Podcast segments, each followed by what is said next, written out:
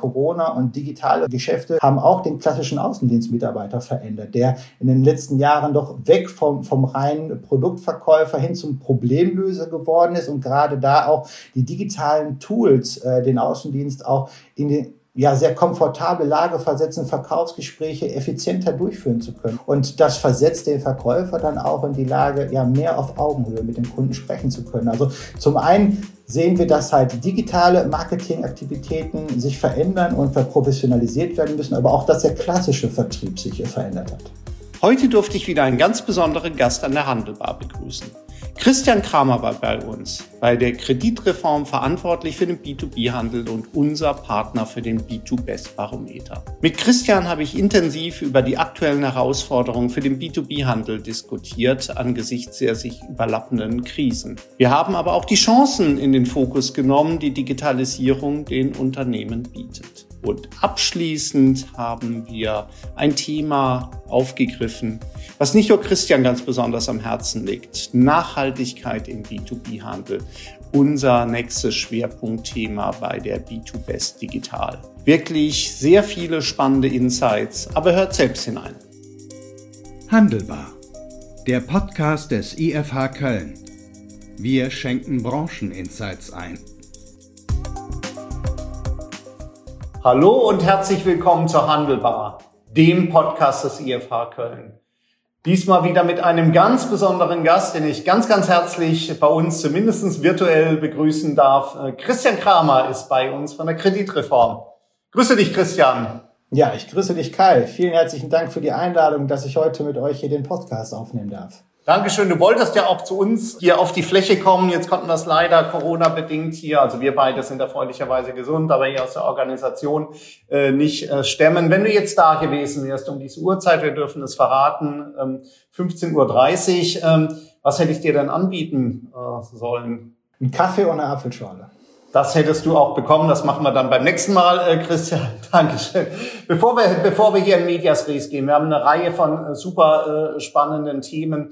Aber was sollte man über dich wissen? Wie bist du zur Kreditreform gekommen und was verantwortest du auch äh, bei der Kreditreform, bevor wir dann so richtig tief in einzelne Themen einsteigen? Ja, wie bin ich zur Kreditreform gekommen? Nachdem ich so zehn Jahre äh, als Betriebswirt bei einer Leasinggesellschaft gearbeitet habe und das Vendor-Leasing betreut habe, wir uns viel mit Großhändlern und Herstellern in der Absatzfinanzierung äh, beschäftigt haben, lag es nahe, sich mal zu verändern. Und wenn ich mir das unternehmerische Umfeld anschaue, dann ist das äh, Gold des 21. Jahrhunderts ganz klar ähm, digitale Daten. Das heißt, äh, Kreditreform ist natürlich in Deutschland mit Daten sehr gut aufgestellt, hilft vielen Unternehmen entlang der Customer Journey mit vielen unterschiedlichen Lösungsansätzen. Und da lag es nah, sich mit so einem Unternehmen zu beschäftigen und bin froh, seit knapp fünf Jahren bei der Kreditreform zu sein und betreue hier den Bereich des Groß- und Außenhandels, beschäftige mich viel mit der Entwicklung im B2B-Handel, mit der digitalen Transformation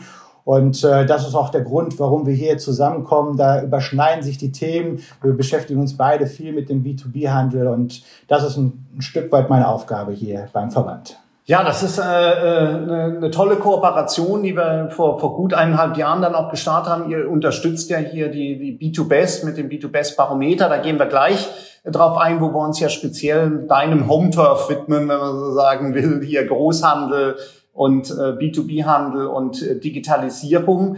Ähm, wenn wir beim äh, Konsumenten anfangen, Konsumentin und bei uns. Wir haben ja so das Gefühl, aus vielen Diskussionen weiß ich mit dir, weiß ich ja, es, eigentlich funktioniert ja Onlinehandel ähm, doch ja grundsätzlich sehr gut. Trotzdem hat man ja immer wieder so Punkte, wo man sagt, boah, kann das noch sein im Jahr 2022? Ich gebe dir mal ein eigenes Beispiel und bin mal gespannt, ob du das äh, toppen darfst. Ich habe bei mir, weil tatsächlich der, der, der Leasingvertrag überzogen äh, werden musste, weil das Fahrzeug noch nicht äh, da ist, wurde mein Connect-Dienst dann auch nicht automatisch verlängert, sondern ich wollte jetzt bei dem Automobilhersteller hier dann ähm, diesen digitalen Service äh, dazu buchen. Ich kann dir verraten, dass es mir in 90 Minuten in der App nicht gelungen ist, mit verschiedenen Zahlverfahren äh, das Ganze zu einem positiven Abschluss äh, hier dann auch zu bringen. Also weder mit der Kreditkarte, in der Verzweiflung habe ich dann gedacht, jetzt nimmst du einfach deinen PayPal-Account. Auch das hat nicht funktioniert. Und äh,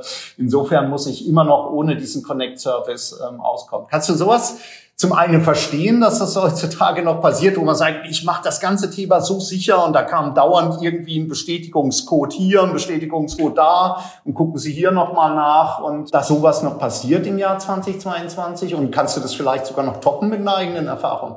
Also nachvollziehen kann ich das natürlich sehr gut. Verstehen in der Tat schwer. Aber wir sehen solche Themen natürlich ja jeden Tag. Und es ist, macht einen ganz, ganz großen Unterschied, ob ich als Konsumer irgendwo digitale Geschäfte eingehen möchte oder ob ich es wirklich im B2B-Umfeld mache. Vielleicht mal eine kurze Anekdote. Was war mein Einkaufserlebnis äh, digitaler Art? Vor zwei Wochen habe ich mir ein elektronisches Gerät angeschafft beim Hersteller mich erkundigt, Produkt für mich gefunden, war aber zu teuer. Also was mache ich? Ich gehe im Internet ganz normal den Preisvergleich, finde einen Shop, der das Produkt zu meinem Preis anbietet, den ich bereit war auszugeben und habe wirklich eine ganz, ganz smarte Abwicklung bekommen. Produkte in den Warenkorb gelegt, als Gast konnte ich einkaufen, ähm, mit Kreditkarte zahlen durch. Also das erstmal als positive Erfahrung. Aber jetzt kommt die Kehrseite der Medaille als ich mich mit Produkten angefreundet habe und dann mal geguckt habe, Mensch, jetzt willst du mal Zubehör fürs Produkt haben, gehst du wieder auf die Seite vom Hersteller, bist auch bereit, mehr auszugeben,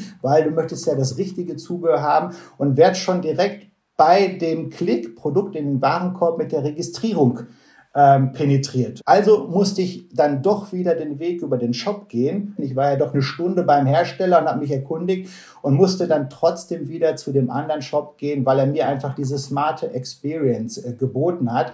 Und von daher kann ich das verstehen, wenn man da wirklich äh, ja, Gänsehaut bekommt, mit welchen komplizierten Verfahren man heutzutage noch konfrontiert wird.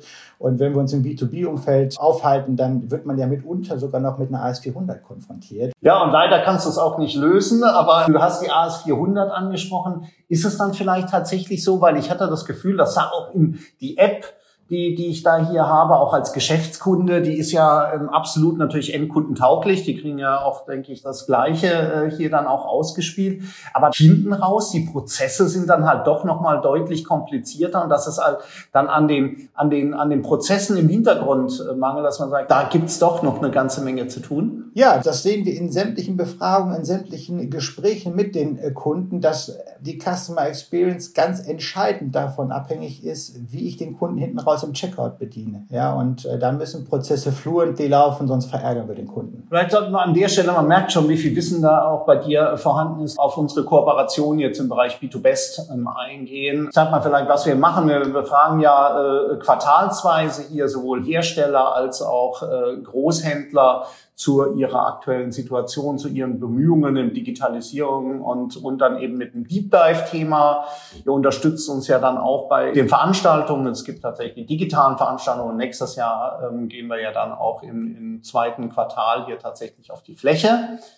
Frage, ähm, was war das jetzt an dem Format, was wurde gesagt hast? Du warst ja damals ziemlich spontan dann auch dabei, hast gesagt, das ist eine, das ist eine gute Sache, das unterstützen wir äh, gerne, unterstütze ich auch gerne in Person. Du bringst dich ja auch selber immer mit deinem Expertenwissen hier ein. Was war das so, wo du gesagt hast, wow, cool, das wird bestimmt gut?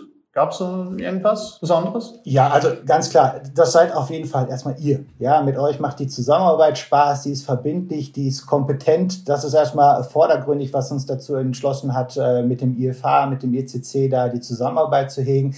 Aber natürlich ist das Thema quartalsmäßige Befragung im Rahmen des Barometers extrem spannend. Ja, wir sind ganz nah an der Zeit. Wir haben im Rahmen der Barometer viele Fragen, die wir kontinuierlich stellen und dies ja jetzt schon über einige Quartale hinweg, sodass wir dort immer einen tollen Vergleich haben. Und die hohe Frequenz der quartalsmäßigen Befragung versetzt uns halt auch immer in die Lage, dass wir aktuelle Themen aufgreifen können. Wenn ich daran denke an die Lieferengpässe, wenn ich daran denke an die Preiserhöhung, das sind Themen, die wir immer relativ schnell mit in die Barometerbefragung aufnehmen konnten konnten uns immer relativ gut nah am Markt, nah an der Zeit halten. Und das finde ich extrem spannend. Und dann natürlich noch mit den B2Best Digitalveranstaltungen, wo wir ja immer tolle, namhafte Firmen haben, die äh, ja aus der Praxis ihre Use Cases vorstellen, äh, die dann natürlich auch mal zugeschnitten sind auf äh, die Themen, die wir im Barometer befragen. Ja, das ist einfach toll. Das machen wir jetzt schon seit fast zwei Jahren. Das nächste Jahr haben wir auch schon geplant. Also es macht einfach Spaß und ich freue mich weiterhin auf die Zusammenarbeit in dem Thema. Ja, das kann ich nur zurückgeben, macht unglaublich Spaß und vielen Dank da auch für eure Unterstützung, weil ich glaube, gemeinsam kriegen wir da auch wirklich tolle Insights. Vielleicht, wenn wir, wenn wir mal erstmal in den Rückspiegel äh, hier schauen, wie würdest du die Entwicklung jetzt der letzten Jahre so beschreiben? Was deine Kernthemen, würde ich mal sagen, jetzt Risikomanagement, Fraud Prevention, Payment im, im B2B-Handel? Ähm, siehst du da eine, eine starke Entwicklung, leichte Entwicklung, eine Explosion gar? Wie, wie würdest du es beurteilen? Ja, also die Relevanz von Payment-Themen im B2B-Bereich, ähm, ja, die, die wird immer relevanter. Das ist eine ganz klare Aussage, die da ja äh, lautet, weil der B2B-Handel, da ist der Trend zum E-Commerce halt ganz klar zu sehen. Hier gilt es auf jeden Fall, die gut erprobten Zahlungserfahrungen, die die Kunden schon im traditionellen Geschäft gesammelt haben, die gilt es halt jetzt auf digitale Kanäle äh, zu übertragen. Und wenn wir uns mit dem Thema Payment beschäftigen, dann ist oft auch immer das Thema Risikomanagement ein Thema, gerade im B2B-Bereich, wo wir doch wissen, da ist der Rechnungskauf äh, ja die beliebteste Zahlart schlechthin. Warenkörbe sind deutlich höher als im Konsumerbereich, heißt das Risiko damit auch deutlich höher. Wir sehen immer mehr Absatzkanäle. Der Trend zum Omnichannel ist auch ganz klar zu sehen im B2B-Bereich. Und wenn wir dann noch sagen, wir wollen die Erfahrung aus dem B2C auf den B2B-Bereich übertragen, dann sprechen wir ganz schnell von, von einer vernünftigen Customer Experience, die wir aus dem B2C-Bereich kennen. Und Innerhalb der Customer Experience ist natürlich der Bereich Payment ein absolut wichtiger Erfolgsfaktor, wenn wir von Conversion Rate sprechen. Ja, und dann muss das Ganze noch in Echtzeit funktionieren. Das heißt, Zeit ist an der Stelle nicht unser Verbündeter. Also ganz klare Aussage, Payment im B2B-Bereich äh, wird immer relevanter und auch nicht unbedingt trivialer. Ja, da habe ich äh, zwei, äh, äh, zwei Nachfragen. Zum einen, du hattest erwähnt natürlich, was das Thema treibt, die B2C-Erfahrungen. Also wir schauen uns ja viel auch Unternehmen an, die beispielsweise Handwerker als, als Zielgruppe haben. Und du sagst, es ist ja klar, dass der im Prinzip das, was er, was er abends erlebt, wenn er bei Amazon bis Zalando einkauft, dass er das dann jetzt im B2B irgendwo auch sehen möchte. Da gibt's doch wahrscheinlich auch noch den zweiten Beschleuniger für diese Entwicklung. Gerade im E-Commerce gehen ja jetzt auch Unternehmen, sei es Hersteller oder Großhändler, ja auf neue Zielgruppen äh, hier dann auch ein. Wo du sagst, ich fische jetzt nicht nur mehr in meinem Teich, meine Kunden kenne ich ja, bei meinen Kunden kann ich das Risiko einschätzen, sondern äh, es ist ja auch teilweise gezielte Strategie über den Online-Kanal äh, hier dann auch neue Kunden zu entdecken. Und dann ist natürlich die Gefahr ja auch da, dass ich Kunden entdecke oder Kunden mich entdecken, die vielleicht woanders gar nicht mehr einkaufen dürfen, äh, weil sie da nicht mehr kreditwürdig sind, oder? Oder sehe ich den, den Treiber falsch? Weil sie woanders nicht mehr kreditwürdig sind, ist vielleicht eine, eine Position. Ich würde sagen, Lieferengpässe zahlen da ganz stark drauf ein, dass wir uns diversifizieren müssen in den Beschaffungswegen. Und das ist natürlich für viele auch eine neue Chance äh, neue Kundensegmente zu erschließen. Und gerade wenn es um das Thema Neukundensteuerung geht, ist natürlich das Thema Risikomanagement äh, nochmal viel anders zu sehen. Äh, wenn ich mich mit Bestandskunden beschäftige, die kann ich irgendwo einschätzen, die kenne ich über die Jahre, da habe ich auch schon gewisse Erfahrungen mit gesammelt, Zahlungsweisen, Bonitäten etc. Bei Neukunden bin ich da ein Stück weit in der Blackbox und dann auch noch im, im digitalen Geschäft äh, das Thema äh, anonym zu Identität, das ist ein spannendes Thema und ist gerade im B2B Umfeld deutlich komplexer, als, als wir es aus dem B2C-Bereich kennen. Ich denke da noch zurück an den Vortrag, da kannst du dich bestimmt auch noch dran erinnern. Digitale Identität war damals das, äh, das Thema unseres B2B-Digitalkongresses, äh, als wir den Simon Eder von Zalando ja auch da hatten, der, glaube ich, sehr schön auch dargestellt hat, was da B2B äh, lernen kann jetzt aus der B2C-Welt, für die das ja alltäglich ist, letztlich mit anonymen Kunden äh, dann auch umzugehen. Wir äh, sprechen jetzt auch Mitte August, äh, mitten, würde ich sagen, bei einer Überlagerung von diversen Krisen. Du hast die Lieferkettenthematik ähm, angesprochen. Äh, wir haben natürlich die Corona-Pandemie, die weiterhin ja äh, da ist. Wir haben äh, die Preisentwicklungen, die wir sehen, bis hin äh, zu, zu Energie und bis hin zu Lebensmittel. Wenn man das alles, diese, diese Krisen zusammennimmt, dann sehen wir ja, dass auf der Konsumentenseite wir eigentlich die schlechteste Stimmung haben, die je gemessen äh, wurde. Aber unser B2Best-Barometer ja ähm, nach wie vor ähm, äh, hier zeigt, die, die Stimmung im, im Großhandel bei den Herstellern, die ist ja nicht kaputt zu kriegen. Ja, da bin ich genauso verwundert, äh, wie du es bist, weil die täglichen Medien und Nachrichten, die wir konsumieren, die schildern uns doch ein, ein anderes Bild. Aber das ist, glaube ich, auch die Stärke, die der Großhandel schon seit Jahr, Jahrzehnten mit sich bringt, dass er wirklich robust ist, dass er resilient ist für, für Veränderungen, für Krisen. Das hat er in der Vergangenheit immer wieder gezeigt und das sehen wir auch, auch heute, dass dort äh, die Verdrossenheit noch nicht so stark ist. Wir wollen hoffen, dass äh, die Krisen irgendwann vorbei sind, dass es nicht auch irgendwann nochmal den Großhandel erwischen wird. Du hast es gesagt, die Consumer sind da relativ schnell in der Meinungsbildung, aber äh, der Großhandel sieht das aktuell noch ein Stück weit anders. Ja, vielleicht auch deswegen, das hatten wir ja auch viel diskutiert bei den letzten Veranstaltungen, weil ja viele die Probleme eher auf der Lieferantenseite haben, eher die Schwierigkeiten haben, überhaupt die Ware äh, zu bekommen und weniger auf der Absatzseite. Und wir hoffen, dass es nicht so ein verzögerter Effekt dann ist. Aber lass uns mal eine äh, Krise herausgreifen, die natürlich unser beider äh, Spezialthema Digitalisierung äh, vorangetrieben hat. Ganz ohne Zweifel wollen wir nicht wieder den Brandbeschleuniger Corona äh, erwähnen. Jetzt haben wir es natürlich doch äh, gemacht. Aber ähm, was, was hat Corona aus deiner Sicht jetzt so mit dem, mit dem äh, Vertrieb, gerade bei Großhändlern dann auch angestellt? Wie hat äh, die Art und Weise, wie Großhändler jetzt Vertrieb gestalten, doch äh, vielleicht auch nachhaltig verändert? Ja, du sagst es auf jeden Fall nachhaltig verändert weil Corona natürlich nochmal klar einen Boost reingegeben hat und die Relevanz für digitale Verkaufskanäle nochmal in den Vordergrund gestellt hat. Und wenn wir sehen, dass diese Absatzkanäle so enorm an Relevanz gewinnen, dann müssen wir uns auch strategisch denen anders gegenüberstellen. Vollkommen klar. Und da sind Unternehmen ganz klar angehalten, eine gewisse Marketingstrategie zu entwickeln und die auch zu verprofessionalisieren. Das heißt, Instrumente wie Social Media Marketing, Content Marketing, Suchmaschinenoptimierung, das sind nur einige Aspekte, die da kanalübergreifend halt angegangen werden müssen. Und weil es so viele Aktivitäten sind und so viele Marketingaktivitäten sind, die für Unternehmen ähm, ja quasi zu, zu Buche stehen, darf man eins nicht vergessen, die halt auch immer wieder auf den Prüfstand zu stellen und Erfolgsmessungen durchzuführen. Gerade wenn wir daran denken, Mensch, wir müssen am Jahr ja auch irgendwann mal eine Budgetierung machen und wie viel Geld, wie viel Budget können wir in Marketingaktivitäten setzen. Da ist ganz, ganz wichtig und ich glaube, das wird von, von vielen noch ein Stück weit vernachlässigt, eine regelmäßige Erfolgsmessung durchzuführen, um diese Aktivitäten auch immer wieder auf den Prüfstand zu stellen.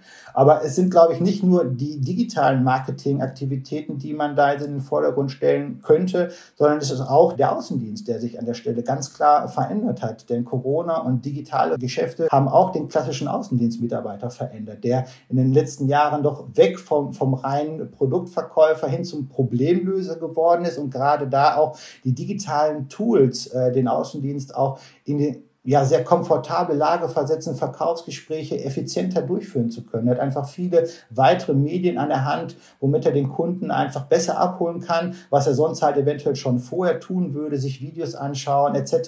Äh, Verkäufer sind durch digitale Tools in der Lage, direkt beim Kunden auf Lagerbestände in Echtzeit zuzugreifen, wenn das denn optimal funktioniert, sind in der Lage, auf äh, Kundendaten vor Ort zuzugreifen und das versetzt den Verkäufer dann auch in die Lage, ja, mehr auf auf Augenhöhe mit dem Kunden sprechen zu können. Also zum einen sehen wir, dass halt digitale Marketingaktivitäten sich verändern und verprofessionalisiert werden müssen, aber auch, dass der klassische Vertrieb sich verändert hat. Hm.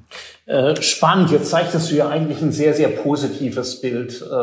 Wir sehen ja aber auf der anderen Seite ja doch immer, dass es starke Beharrungskräfte gibt, dass es dann auch Widerstände gibt. Viele Unternehmen im B2B-Segment sind ja sehr Außendienst geprägt, dass ja dann auch gerade bei den Außendienstlern äh, durchaus Widerstände sind. Also wem gehört der Kunde? Erwartest du auch, dass da jetzt schon auch ein bisschen wieder was zurückkippt, wo man sagt, jetzt können ja die Außendienstler wieder mehr rausfahren, es ist nicht mehr so streng mit den Besuchsmöglichkeiten. Äh, viele waren ja, die Großkunden haben auch über einen ganzen Zeitraum jetzt, äh, sag ich mal, verdammt erstmal aus dem Homeoffice heraus die Sachen äh, zu machen. Ähm, wird sich das tatsächlich so reibungslos, das hört sich immer so gut an, ja, und dann hat der Außendienstler mehr Zeit für die Problemlösung, für die, für die Strategie. Ähm, ist es dann nicht doch auch irgendwo zu befürchten, dass zumindestens die Unternehmen, die es vielleicht nicht so gut steuern, äh, die die Kanalkonflikte noch nicht ausgestanden haben. Mit Sicherheit. Das ist ein Prozess, der mit Sicherheit nicht schwarz-weiß ist, der von jetzt auf gleich funktioniert. Da gehört eine Menge ja, Mitarbeiterführung dazu, die Mitarbeiter abzuholen, mit auf den Weg der digitalen Transformation zu begleiten und vor allen Dingen auch Hemmschwellen abzubauen. Ja, ich gebe dir vollkommen recht, dass äh, gewisse Menschen, Außendienstmitarbeiter sich ja, eingeschränkt gefühlt haben, wenn sie gegebenenfalls zu digitalisiert werden. Aber langfristig, und das, das zeigen auch viele Gespräche mit Unternehmen, ich meine, wir sehen es ja auch selber in, in unserem WebEx und Zoom-Verhalten vor Corona, war es ja doch eher noch die Ausnahme, dass, dass Gespräche darüber geführt worden sind, Videos eingeschaltet worden sind, Aufnahmen getätigt worden sind. Das ist heutzutage alles normal und dass ähm, viele Kundengespräche nicht immer in Präsenz stattfinden müssen, sondern auch über virtuelle Konferenzen stattfinden. Das hat, glaube ich, Einzug gefunden. Äh, Nochmal, schwarz-weiß gibt's nicht von heute auf morgen. Das ist ein Weg, der, der begleitet werden muss, der dauert. Aber am Ende des Tages, und du hast es schon gesagt, ähm, muss der Komfort sein, dass der Mitarbeiter mehr Freiräume für andere Tätigkeiten bekommt, die am Ende des Tages ihm wahrscheinlich sogar mehr auf seine Zielerreichung einzahlen. Ist das äh, vielleicht auch wieder eine Analogie zum B2C, ähm, dass man sagt, das ist nicht schwarz, nicht weiß? Also da, da haben wir ja die gleiche Diskussion eigentlich mit der Fläche und mit dem Online-Shop. Jetzt sehen wir ja auch, die Leute können wieder in Ladengeschäfte gehen. Ja, sie gehen auch wieder in, in Ladengeschäfte, vielleicht anders, vielleicht dann auch, auch weniger. Auch hier haben wir ja diese Diskussion, brauche ich noch die Verkäufer auf der Fläche? Auch hier haben wir die Diskussion, die zu enablen durch Technologie, bessere Problemlöser zu werden. Ich vergleiche das gerne. Siehst du diese Analogie ähm, auch? Absolut, absolut. Wie gesagt, die Digitalisierung und Corona hat das beflügelt. Und inwiefern die Ausprägung in den einzelnen Branchen sein wird, da gibt es mit Sicherheit Branchen, wo das viel besser funktioniert, als wenn ich jetzt äh, im, kaufmännischen Bereich, im technischen Bereich bin oder wenn ich jetzt im handwerklichen Bereich bin. Da gibt es mit Sicherheit große Unterschiede, aber die Spuren werden bleiben und äh, wir werden mit Sicherheit dort gewisse Digitalisierungsthemen mitnehmen. Hm. Ja, wo wir ja deutlich äh, weniger Parallelen sehen oder eine viel verzögerte Entwicklung zumindestens ist ja mit neuen Marktteilnehmern, mit Plattformen, die in den, in den Markt reindringen. Wenn wir sehen, dass, dass Amazon äh, hier in, äh, im B2C-Segment, äh, glaube 55 Prozent jetzt des Marktanteils jetzt im Onlinehandel ausmacht, da sind wir ja noch weit, weit weg äh, davon jetzt im, im B2B-Segment, wo er doch der Großteil der Transaktionen ja immer noch von den, von den äh, traditionellen ähm, Marktteilnehmern äh, hier dann auch durchgeführt wird. Wie siehst du äh, Amazon, Mercateo, Alibaba und Co. jetzt in dem B2B-Handel? Also in erster Linie, glaube ich, bereiten die vielen Großhändlern Kopfschmerzen. das, schon, das schon seit Jahren und äh, die Befürchtung, dass dort gewisse Marktsegmente abhanden kommen und an den Wettbewerb gehen, das, das sehen wir heute. Aber was, was haben gerade diese Player verstanden? Die haben ganz klar verstanden, dass smarte Abwicklung, wenige Klicks, skalierbare Produkte auf vielen Kanälen und das in erster Instanz halt auch noch mobile-friendly zum Erfolg führen und dabei den Kunden immer im Fokus halten, Mehrwerte aufzeigen und Omnichannel präsent sind. Ähm, das Kundenerlebnis bei denen steht halt wirklich ganz klar im Vordergrund. Und da sprechen viele ja von einem Fluch und Segen. Was, was bedeutet das für mich als, als Händler, mit so einem Marktplatz zusammenzuarbeiten? Es eröffnet natürlich ganz viele Möglichkeiten, äh, weil ich relativ schnell neue Märkte und äh, auch neue Kundensegmente halt äh, angreifen kann. Aber natürlich geht es auch ein Stück weit mit einem Risiko einher und deshalb Fluch und Segen an der Stelle mit Sicherheit gerechtfertigt. Jetzt ist ja gerade Amazon äh, auch, ein, auch ein Player, der genau mit dieser, mit dieser B2C Customer Experience ja auch punkten möchte jetzt im, im äh, B2B-Segment. Du hast es eben schon mal angerissen. Vielleicht können wir da noch zwei, drei äh, Punkte ergänzen oder konkretisieren, wenn wir uns so eine Customer Journey jetzt im B2B ähm, anschauen, bis hin zum äh, Bezahlprozess. Ähm, wie sieht die aus deiner Sicht ideal aus und was bedeutet das gerade auch, da beschäftigt ihr euch ja auch intensiv damit für den, für den Bezahlprozess und die Absicherung von so einem Bezahlprozess? Ja, die richtige Zahlungsoption im Checkout zu haben, ist äh, mit Sicherheit ein sehr, sehr relevantes Thema und zahlt, wie schon gesagt, auf eine, auf eine gute Conversion Rate ein.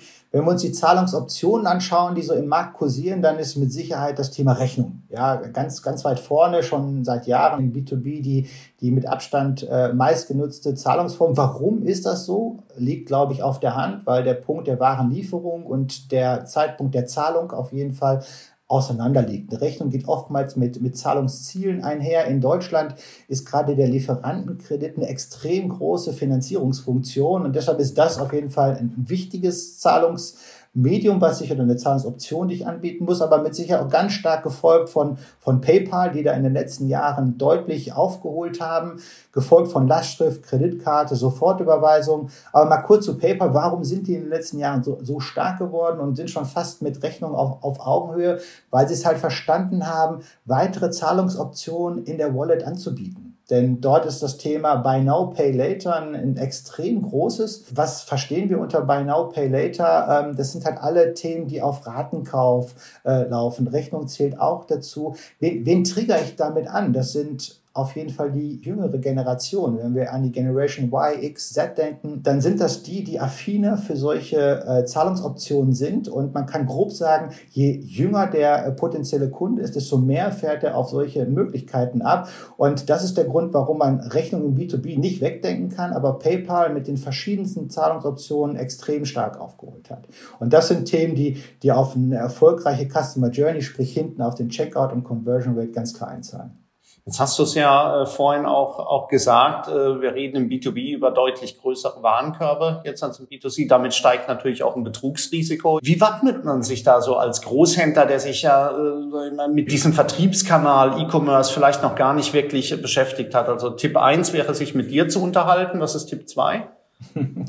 ja, also Genau das ist es. Die, die Leute haben jetzt gerade erfahren durch die steigende Nachfrage an digitalen Geschäftsmodellen, okay, das ist ein Thema für mich.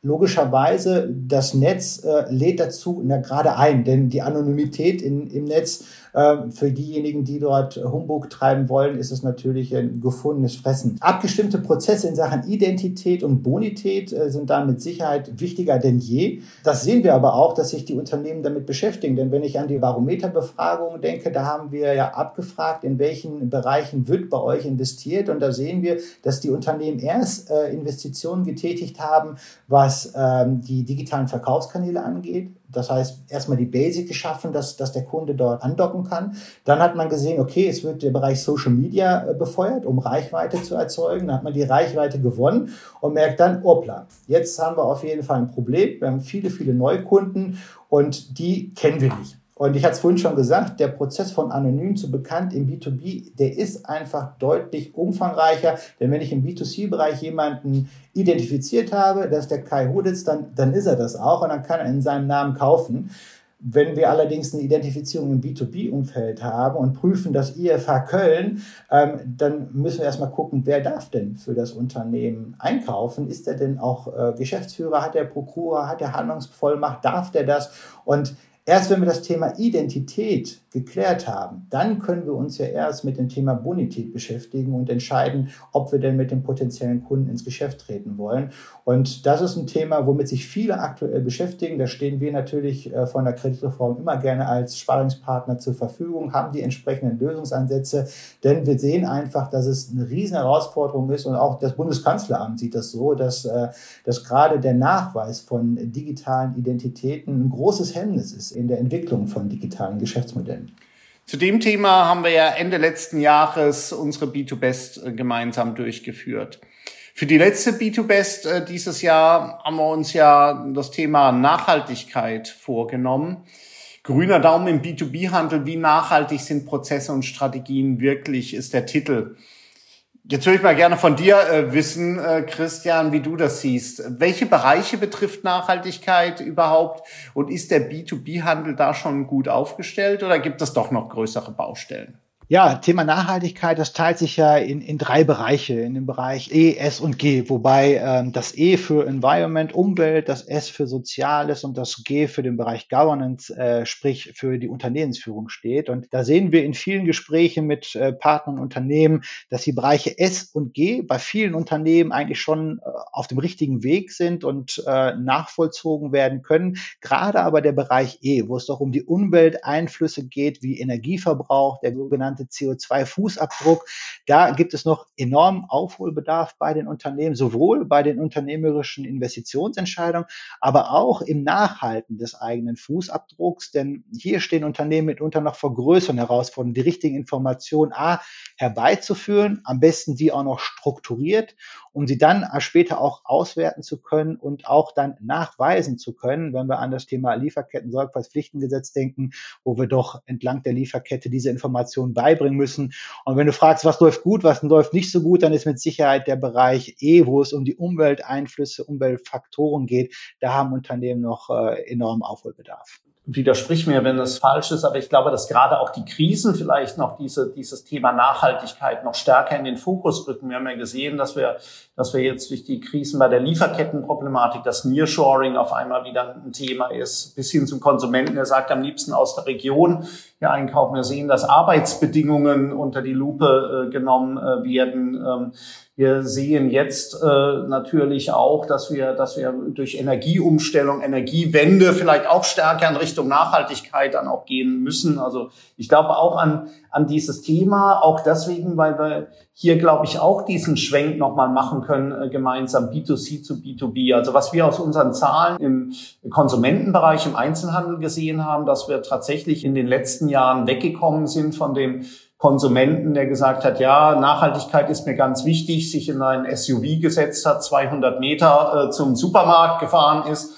um dann letztlich 500 Gramm Fleischwurst für 99 Cent und nochmal fünf T-Shirts für 3,99 dann auch einzupacken, hin zu wirklich Relevanz für eine Kaufentscheidung und für eine, für eine Einkaufsstättenwahl. Äh, und dadurch ja auch ein Boom entstanden ist, beispielsweise beim Thema Bio-Lebensmittel, äh, wo wir ja enorme Wachstumsraten äh, gesehen haben. Wo siehst du da jetzt den Großhandel jetzt auf der Entwicklung? Weil wir sehen ja auch, dass im Einzelhandel die Unternehmen tatsächlich das jetzt viel stärker auch echt umsetzen und nicht nur Lippenbekenntnisse.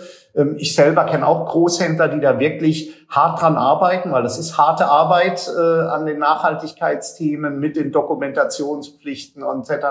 zu arbeiten. Wie schätzt du da die, äh, die Situation ein?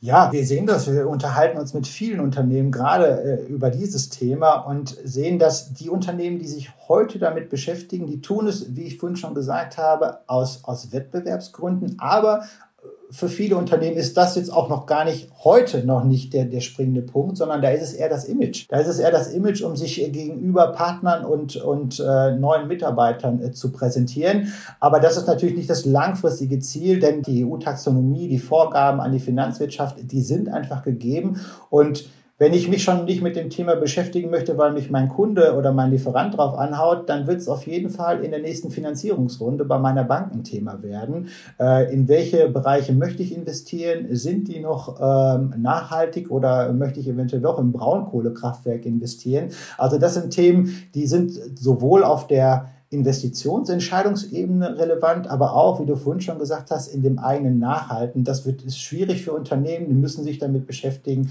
und es sind aktuell große Herausforderungen, ja.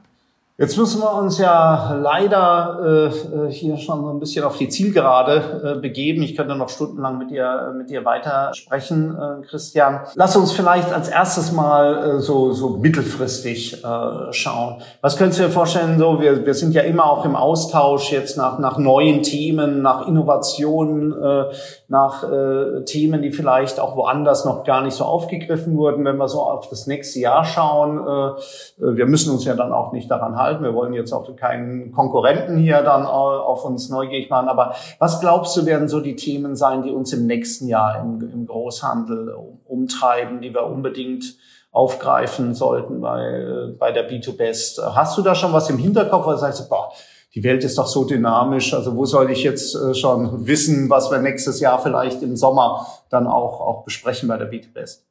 Ja, in der Tat, da habe ich mit Sicherheit noch nicht die, die zündende Idee, aber liegt, glaube ich, gar nicht so weit weg, denn die Themen, die wir in der Vergangenheit angesprochen haben, die sind ja auch noch so weit nicht umgesetzt. Und wenn wir schauen, was, was bleibt, dann, dann ist es mit Sicherheit, dass die Digitalisierung äh, sich durchsetzen wird, dass wir äh, oder dass es damit einhergeht, dass wir viele weitere Absatzkanäle und Bestellmöglichkeiten haben, mit denen wir uns beschäftigen müssen dass das Ganze in Echtzeit funktionieren muss und kanalübergreifend auch eine, eine gute Customer Experience geliefert werden muss. Ja, das sind so Buzzwords, die hört man gerne, aber das wirklich dann im Unternehmen auch umzusetzen und die, die richtigen Services und Mehrwert äh, smart dem Kunden zur Verfügung stellen, eine kontinuierliche Erreichbarkeit dem Kunden offerieren, 24-7 ähm, das eventuell noch hinterlegen mit Chatbox, das sind ja Themen, die wissen wir vor letztem Jahr schon, aber die umzusetzen, die den, den Unternehmen nahezulegen und dabei abzuholen zu unterstützen, das ist mit Sicherheit schwierig. Der Bereich Self-Service, wenn ich an die junge Generation denke, dann ist das mit Sicherheit ein Bereich, der, der wachsen wird. Denn ähm, schauen wir uns an, Kaufentscheidungen werden von den jungen Leuten ja quasi getroffen, bevor der erste Kontakt zum, zum Verkäufer im Unternehmen dargestellt wird. Deshalb ist das mit Sicherheit ein Bereich, der, der stark wachsen wird und an Relevanz gewinnen wird. Hm. Ähm, ja, äh, spannend. Ich glaube, wir haben ja auch in der Vergangenheit jetzt von Customer Journey bis äh, bis hin dann äh, jetzt zur Nachhaltigkeit, was wir, was wir geplant haben, oder Plattformen auch wirklich gute Themen, äh, die richtigen Zukunftsthemen schon besetzt, die wir dann auch wieder aufgreifen können, weil wenn man sich anschaut über den Zeitablauf, da verändert sich ja doch eine ganze Menge. Ich, ich werfe dir mal einfach mal drei Technologien so an den Kopf, mit der Bitte mal einzuschätzen, wie spannend du das dann auch findest. Äh, mal Blockchain ist, ist so eine Thematik oder 3D-Druck oder, oder Robotik da ist so ein Big Thing dabei oder sind das dann eher so die Themen, die so evolutionär, äh, die wir durchaus aufgreifen können, aber, aber jetzt nicht, äh, nichts Grundsätzliches verändern? Blockchain wird ein Thema sein, was in der Zukunft noch mehr Relevanz finden wird. Aktuell ist es ja so, dass so die entsprechenden Use Cases immer relativ schwierig noch sind, dabei herauszuführen, ist aber ein Thema, was, was mit Sicherheit ähm, sehr, sehr spannend werden wird. Thema Kleinteile, C-Teile dort gewinnt, der 3D-Druck immer mehr äh, an ja, an Zuspruch. Ähm, wo die Reise dort am Ende des Tages sein wird, kann ich schwer einschätzen, aber ich sehe auch die Relevanz in diesem Bereich doch, doch stark nach vorne gehen. Der Bereich Robotik, der kann uns natürlich hier in Deutschland helfen, den Produktionsstandort Deutschland wieder attraktiver zu gestalten. Denn äh, da haben wir doch in den letzten Jahren, Jahrzehnten doch vieles abwandern lassen, wo wir jetzt ja auch merken, Mensch, jetzt müssen wir mal unsere Lieferketten wieder ein bisschen diverser aufstellen, weil wir das doch zu ja, nach monetären Gesichtspunkten gerne auch in die asiatischen Länder abgegeben haben. Und die Robotik, glaube ich, die kann uns helfen, dort auch den Produktionsstandort Deutschland wieder attraktiv zu gestalten. Christian, abschließende Frage von meiner Seite und die ist richtig schwer, aber äh, wem, wenn nicht dir, kann ich sie äh, dann auch stellen. Ich möchte dich gerne zwingen, mal fünf Jahre äh, vorauszuschauen. Ähm, wenn, wir, wenn wir jetzt so in dem Rückspiegel den B2B-Handel betrachten, dann hat man ja vielleicht das Gefühl im Vergleich zum Einzelhandel äh, den, und den Entwicklungen, die wir dort gesehen haben, es ist eher so eine Evolution. Es ist eigentlich nicht so eine Revolution, die alles umwirft. In fünf Jahren werden wir da anders äh, drüber urteilen. Wirst du da anders drüber urteilen? Oder siehst du da mehr oder minder diese Entwicklung einfach sofort? Puh, schwierige Frage. Schwierige Frage. Ähm, was mir an, den, an dem Thema wichtig ist, äh, dass, dass wir verstehen, dass wir die Mitarbeiter abholen müssen. Wo wir in fünf Jahren stehen werden, kann ich nicht genau sagen. Ich sehe aber aktuell, dass wir gerade in der Organisation und in der Führung äh, daran arbeiten müssen, die Mitarbeiter nicht zu verlieren. Denn es gibt Bereiche, wo äh, die Digitalisierung so evolutionär ist und so schnell nach vorne prescht, dass wir Probleme haben, Mitarbeiter mitzunehmen und vor allem, dass sich auch Unternehmensstrukturen äh, daran anpassen müssen. Wenn ich an das Thema Organisation und Führung denke, dann müssen wir weg von hierarchischen Strukturen hin zu agilen Prozessen, um auch dort die Geschwindigkeit mitgehen zu können, müssen weg von Null-Fehler-Kulturen hin zu, zu Schnelligkeit, Dinge auszuprobieren und da immer wieder das Bewusstsein auch in die Unternehmung äh, zu bringen und die einzelnen Mitarbeiter und Abteilungen auf dem Weg mitzunehmen dann können wir doch hoffnungsfroh äh, abschließen, äh, Christian, denn ich glaube, was wir ja im B2Best-Barometer durchaus sehen, ist, dass die Unternehmen in, in der Mehrheit hier diese Challenge auch akzeptieren, auf dem Weg sind. Wir sehen die Investitionsbereitschaft aus der Stärke heraus. Wir sehen, dass die Unternehmen sich dem Thema ähm, annehmen. Oder würdest du dem widersprechen?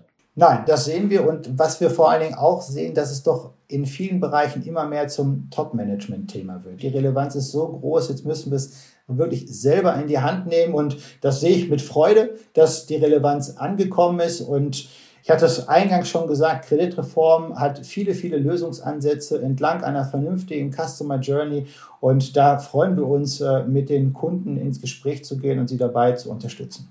Das war ein wunderbares Schlusswort. Äh, Christian, vielen, vielen Dank für deine Zeit. Ich freue mich auf äh, viele weitere gemeinsame B2Best-Auftritte und dass wir uns hoffentlich sehr bald auch in Person wiedersehen. Super. Vielen herzlichen Dank. Ich freue mich. Bis dann.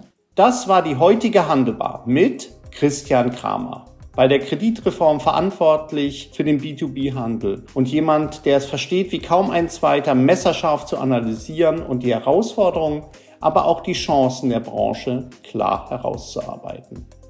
Und schon in sieben Tagen erscheint die nächste Folge. Wir gehen nämlich live mit der Handelbar.